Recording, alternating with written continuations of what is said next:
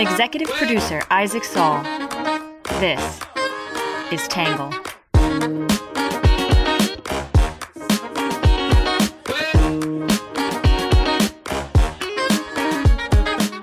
Good morning, good afternoon, and good evening, and welcome to the Tangle Podcast, the place we get views from across the political spectrum, some independent thinking, and a little bit of my take.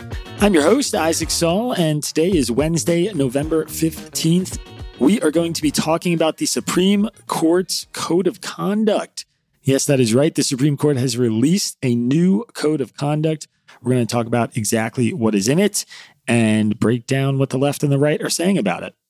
Before we jump in, though, a quick heads up. We have a new video up on our YouTube channel. Uh, a couple weeks ago, you might remember I published a subscribers only Friday edition titled Israel Has No Good Options. It was about what exactly Israel could do in the wake of the Hamas attack and a little bit about why I thought pretty much every option it had was a bad one. And there was a lot of interest in it. We kept it behind the paywall for a couple weeks, but we are releasing it now as a YouTube video. I did a reading on YouTube of the piece, and I think a lot of people are interested in it. So, yeah, we decided we'll publish it. We'll share some of that with the world. If you're interested, you can go check it out by looking up Tangle News on YouTube. All right, with that out of the way, we'll jump in with some quick hits.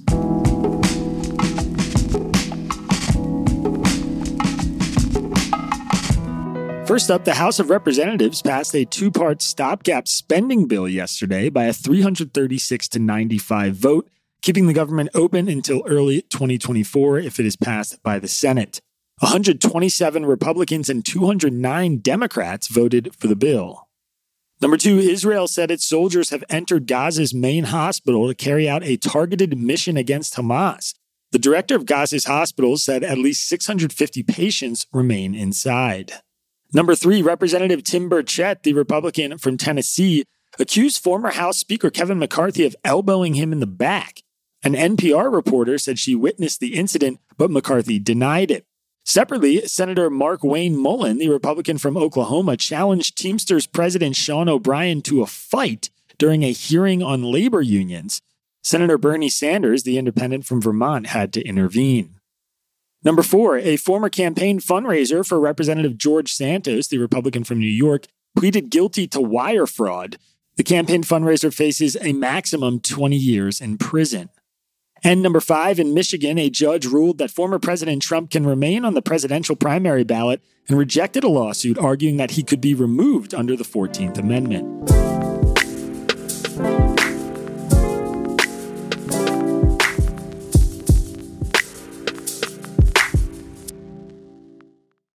For the first time ever, the Supreme Court is adopting a code of conduct for all justices. The court has faced growing ethics concerns this year, most notably reports that Justices Clarence Thomas and Samuel Alito failed to disclose trips and financial ties to conservative donors.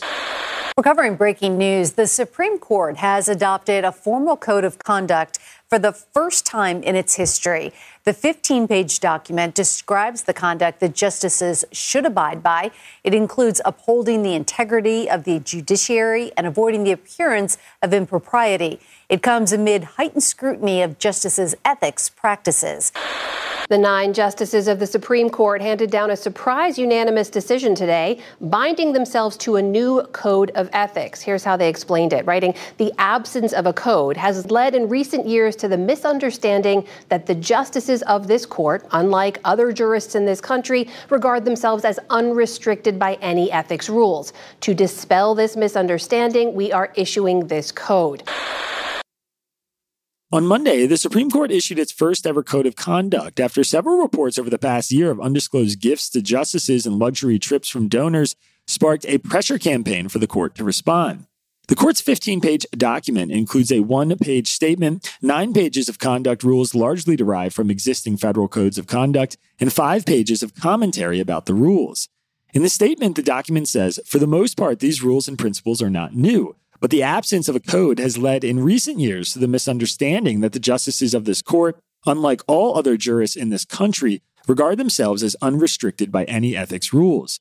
Among the rules are avoiding impropriety or the appearance thereof, performing duties of the office without partisan consideration, a commitment to recusal in cases where a reasonable person can question a justice's impartiality, and prohibitions on speaking or participating in events with groups that are partisan or have financial interests before the court. All nine justices signed the document, which court watchers interpreted to mean that it is not binding to future appointees unless they accept the code. The rules will also be self enforced by the justices, and it is unclear what, if any, action may be taken for violating the rules. Some of the rules were criticized for being vague, such as a guidance for justices to consider whether speaking before a group would create an appearance of impropriety in the minds of reasonable members of the public. Senator Sheldon Whitehouse, the Democrat from Rhode Island, who has been critical of the court, said the code was a good start, but didn't go far enough. This is a long overdue step by the justices, but a code of ethics is not binding unless there is a mechanism to investigate possible violations and enforce the rules. The honor system has not worked for members of the Roberts Court, he said. The Code of Conduct says justices can seek counsel from fellow colleagues, lower court judges, in house legal counsel, and scholars. There is no ethics office or advisor created along with the Code of Conduct.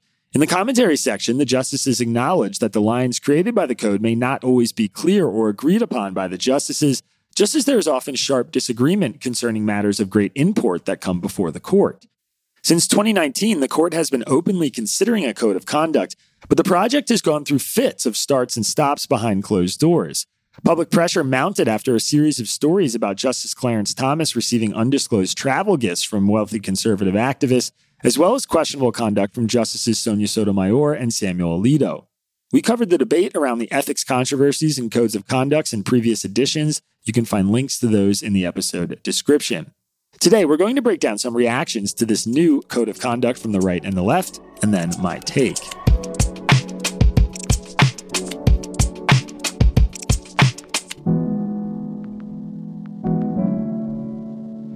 We'll be right back after this quick commercial break. First up, we'll start with what the right is saying. The right has no problem with the code, but is critical of how it came to be. Some suggest that by giving in to detractors who demanded the code, the court is showing that these attacks are effective. Others concede that enforcement of the code will be challenging, but say there are few remedies that will satisfy the court's critics. In National Review, Dan McLaughlin said the court rebukes its critics with the ethics code. In politics, one of the hardest decisions is whether to do something you think is right when it's being demanded by the wrong people for the wrong reasons as part of a campaign to accomplish the wrong ends. That's where the Supreme Court has found itself in the debate over publishing a code of ethics for the justices. Today, the court did so. It will get no credit for this from its critics, but the code is a positive step and one that deprives them of a bad faith talking point, McLaughlin said. The well financed campaign to paint the conservative justices and only them as unethical is only one prong of a wider effort to intimidate and or discredit the court and its justices by physical protests, threats of violence, smears, and proposals to restructure the court. Nonetheless, it has had an effect because members of the public who don't follow the court closely just keep hearing that the justices are not only acting unethically, but are also not subject to any rules. That was always nonsense. In The Federalist, David Harsanyi argued that by caving to Chuck Schumer, SCOTUS only incentivizes more attacks. The entire ginned up controversy over ethics is a cynical ploy to destroy the legitimacy of the court. And everyone, other than perhaps the most gullible partisan sap, understands what's happening, Harsanyi said. The court has framed the code as a way to correct the public's misunderstanding regarding the justice's ethical obligations. It won't, because there's no misunderstanding. The effort to destroy the Supreme Court's legitimacy is a highly coordinated partisan scheme. Schumer has no more constitutional power to dictate the court's ethics policies than the court does dictating Senate rules. It doesn't matter what Schumer thinks is a good start or not. This is why justices are often given lifetime appointments and independence. Robert should have told the New York senator to pound sand. Instead, the Chief Justice was bullied, reflecting his long, unfortunate deference to politicians. In Reason, Ilya Somin wrote that there are legitimate concerns about enforcement of the code. Most of the rules strike me as intuitive and eminently defensible. Among the highlights are guidelines for recusal, the first in the court's over 200 year history. While justices have at times recused themselves for various reasons, until now the court had not systematically outlined the rules that apply in such cases. Critics of the new code have focused on the lack of enforcement mechanisms, Somin said. It is, however, partly mitigated by the fact that the justices care about their reputations, and a justice who violates these rules is likely to take reputational damage. He or she can no longer claim that the relevant standards are unclear. It is also the case that it's hard to create a binding enforcement mechanism for the court without intruding on judicial independence. These considerations may block enforcement mechanisms as rigorous as critics might want.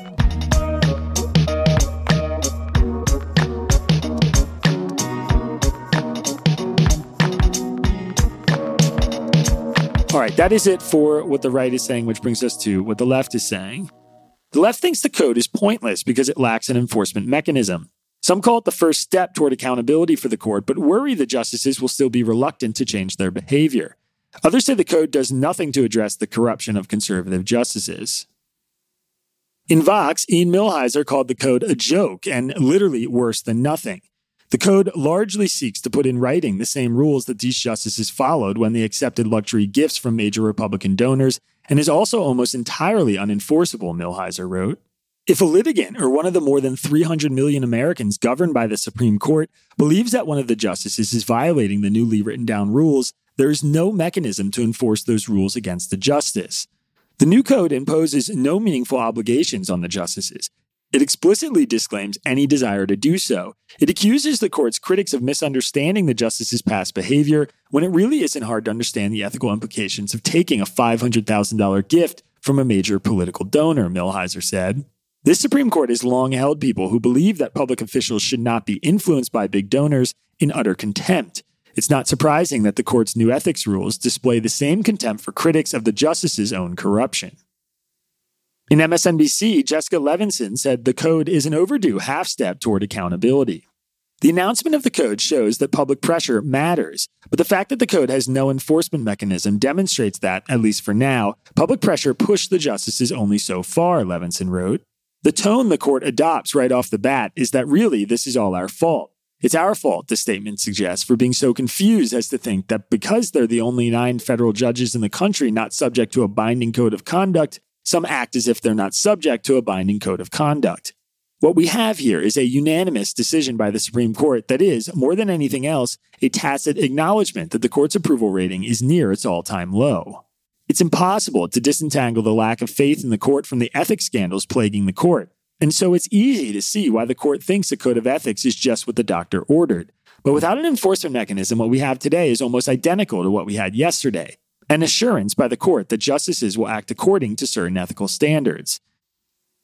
In The Nation, Elie Mystal argued that the code won't stop the corruption of the court. There's no clearer indication that these rules are useless than the fact that they end up codifying Thomas's outrageous behavior as ethically within bounds. According to the rules, not a single thing Thomas has done is a problem, Mystal said. Thomas isn't even the biggest elephant in the room that this code ignores. One of the consistent ethical failures of the current Supreme Court is not the fishing trips or free vacations the justices regularly get from wealthy donors, but the fact that conservative justices are basically on call with the Federalist Society. Just last week, some of the justices appeared at the Federalist Society's annual gala, and Justice Amy Coney Barrett was a featured speaker. But according to this alleged code of conduct, that is all okay, Mystal wrote. The court redefined fundraising event as only those events where people are literally passing the hat around, as if someone would ask the justices to make a solicitation speech at a telethon. The court's definition of a fundraiser seems designed to attempt the annual Federalist Society Gala, which the organization claims is not a fundraiser but merely a dinner.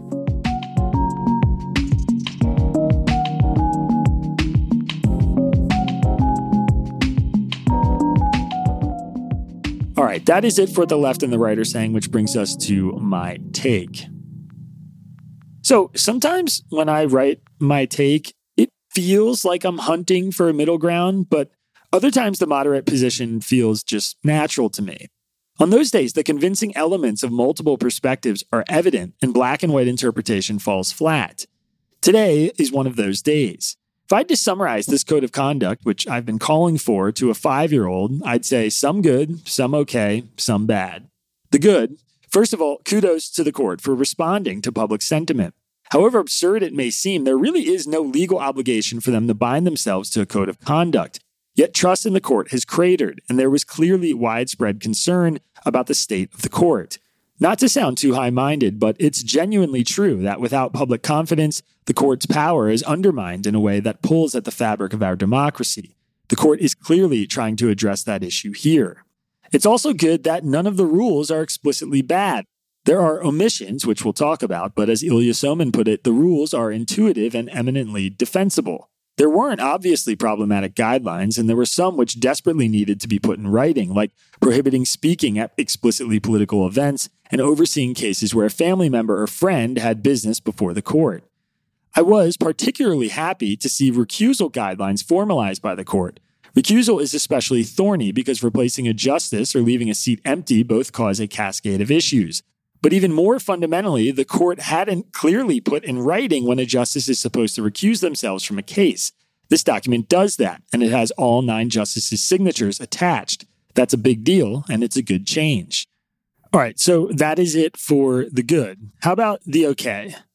First of all, it is understandable why so many people are up in arms about the lack of an enforcement mechanism. But the truth is, is that it is nearly impossible to create one that doesn't also interfere with the court's judicial independence.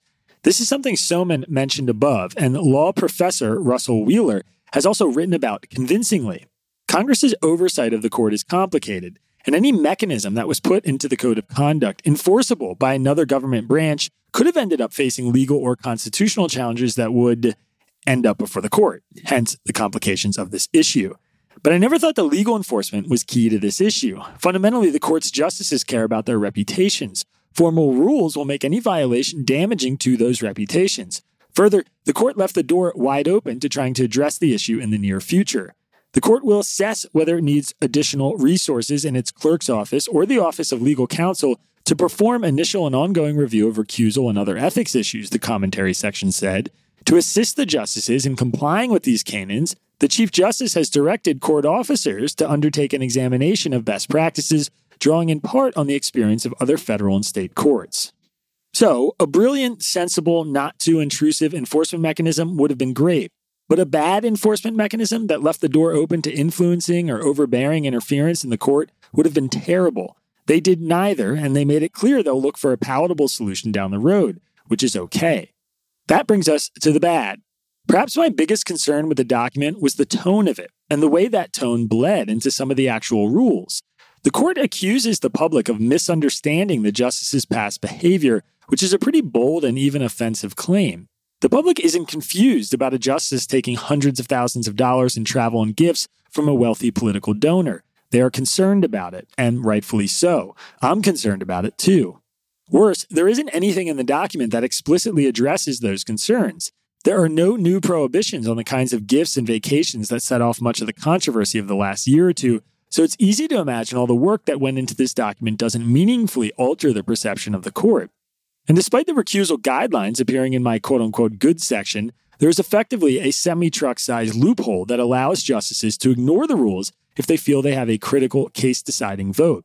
Part of the commentary argues that when hearing a case on the merits, the loss of one justice is effectively the same as casting a vote against the petitioner. The petitioner needs five votes to overturn the judgment below, and it makes no difference whether the needed fifth vote is missing because it has been cast for the other side or because it has not been cast at all. That sounds a lot like leaving the door open for a judge to hang around even when they shouldn't. This is among my biggest concerns. Ultimately, the code of conduct is helpful but not perfect, and just as encouraging as its existence is, there is also a great deal of room to continue to iterate and improve it. Some good, some okay, and some bad.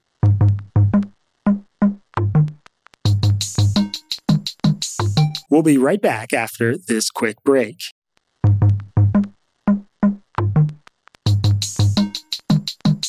All right, that is it for my take today, which brings us to your questions answered.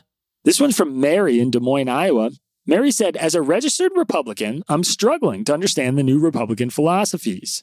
It used to be you were GOP because of fiscal responsibility, support of big business, separation of church and state, and reduced regulations.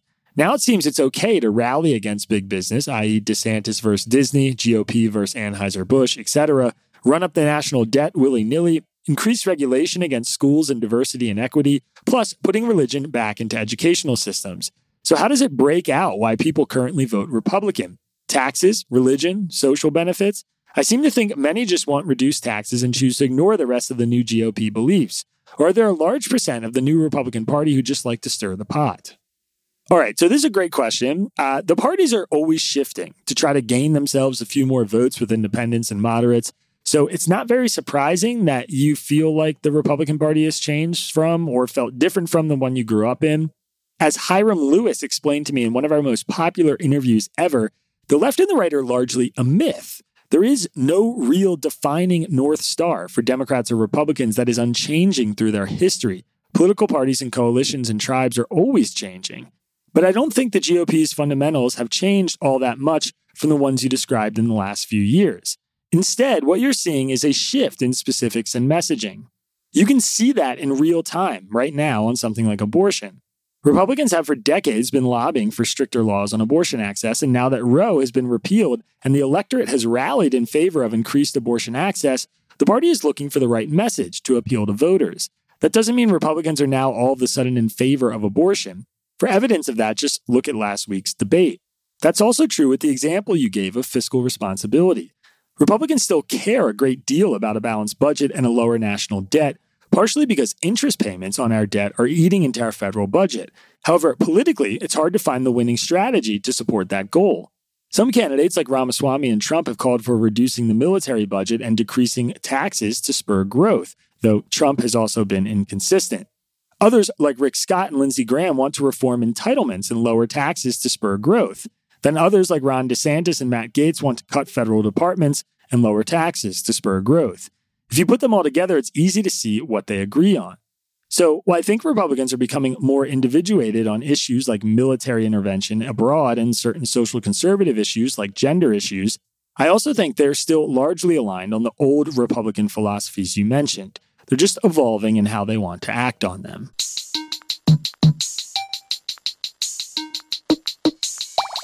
All right, that is it for your questions answered, which brings us to our under the radar story.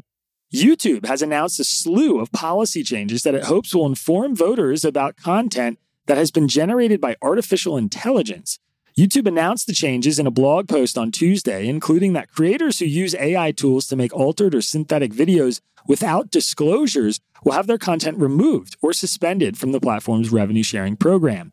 Generative AI has the potential to unlock creativity on YouTube and transform the experience for viewers and creators on our platform, Jennifer Flannery O'Connor and Emily Moxley, YouTube's vice presidents for product management, said. But just as important, these opportunities must be balanced with our responsibility to protect the YouTube community. The Associated Press has the story, and there's a link to it in today's episode description.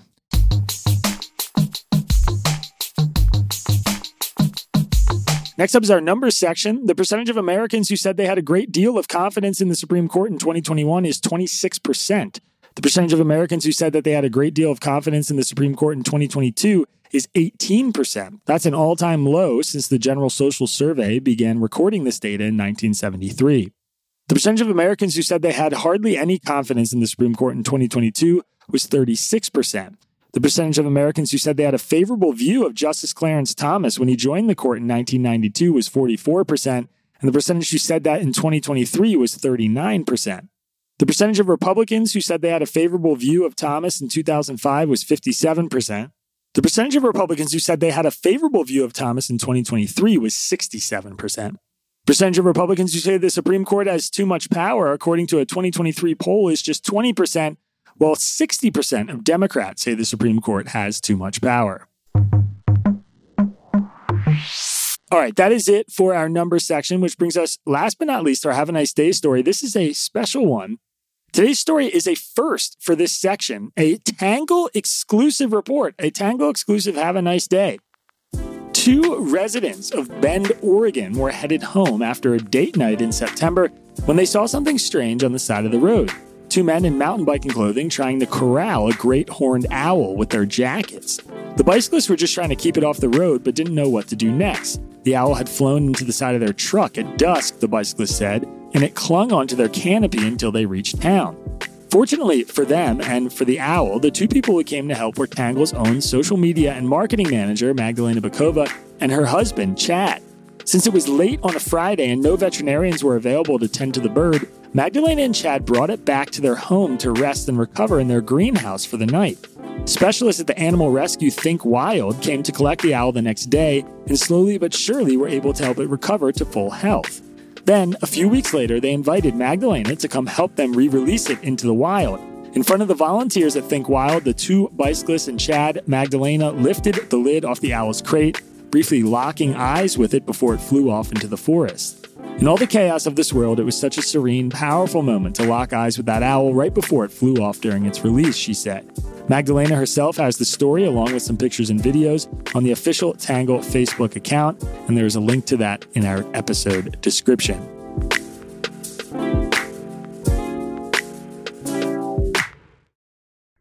All right, everybody, that is it for today's podcast. As always, if you want to support our work, please go to readtangle.com and think about becoming a member. We'll be right back here, at same time tomorrow. Have a good one. Peace. Our podcast is written by me, Isaac Saul, and edited and engineered by Jon Lall. The script is edited by our managing editor, Ari Weitzman, Will Kaback, Bailey Saul, and Sean Brady. The logo for our podcast was designed by Magdalena Bokowa, who is also our social media manager. Music for the podcast was produced by Diet75. And if you're looking for more from Tangle, please go to readtangle.com and check out our website.